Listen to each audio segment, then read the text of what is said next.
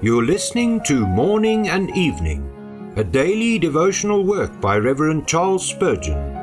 This reading is brought to you by the Spurgeon Study Bible, available in the original King James Version or the Christian Standard Bible at spurgeonstudybible.com. Good evening. Today is August the 12th.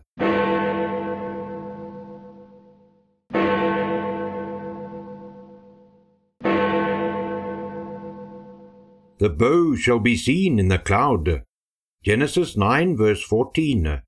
The rainbow, the symbol of the covenant with Noah, is typical of our Lord Jesus, who is the Lord's witness to the people. When may we expect to see the token of the covenant? The rainbow is only to be seen painted upon a cloud.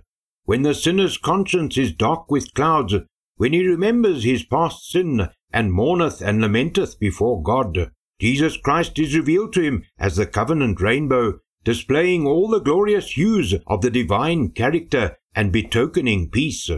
To the believer, when his trials and temptations surround him, it is sweet to behold the person of our Lord Jesus Christ, to see him bleeding, living, rising, and pleading for us.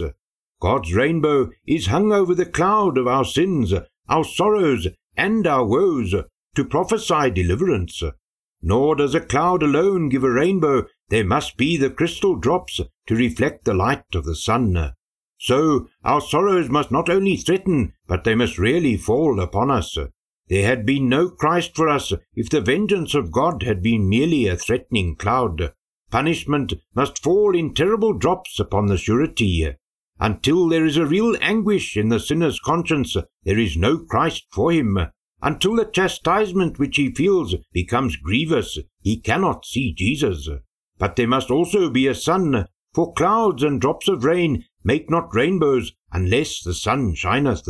Beloved, our God, who is as the sun to us, always shines, but we do not always see him. Clouds hide his face, but no matter what drops may be falling, or what clouds may be threatening, if he does but shine, there will be a rainbow at once. It is said that when we see the rainbow, the shower is over.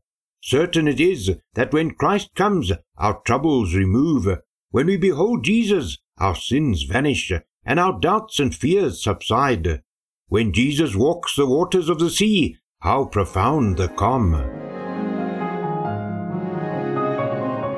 Loved ones, on this night, may the peace of God, which passes all understanding, keep your hearts and minds through Christ Jesus our Lord.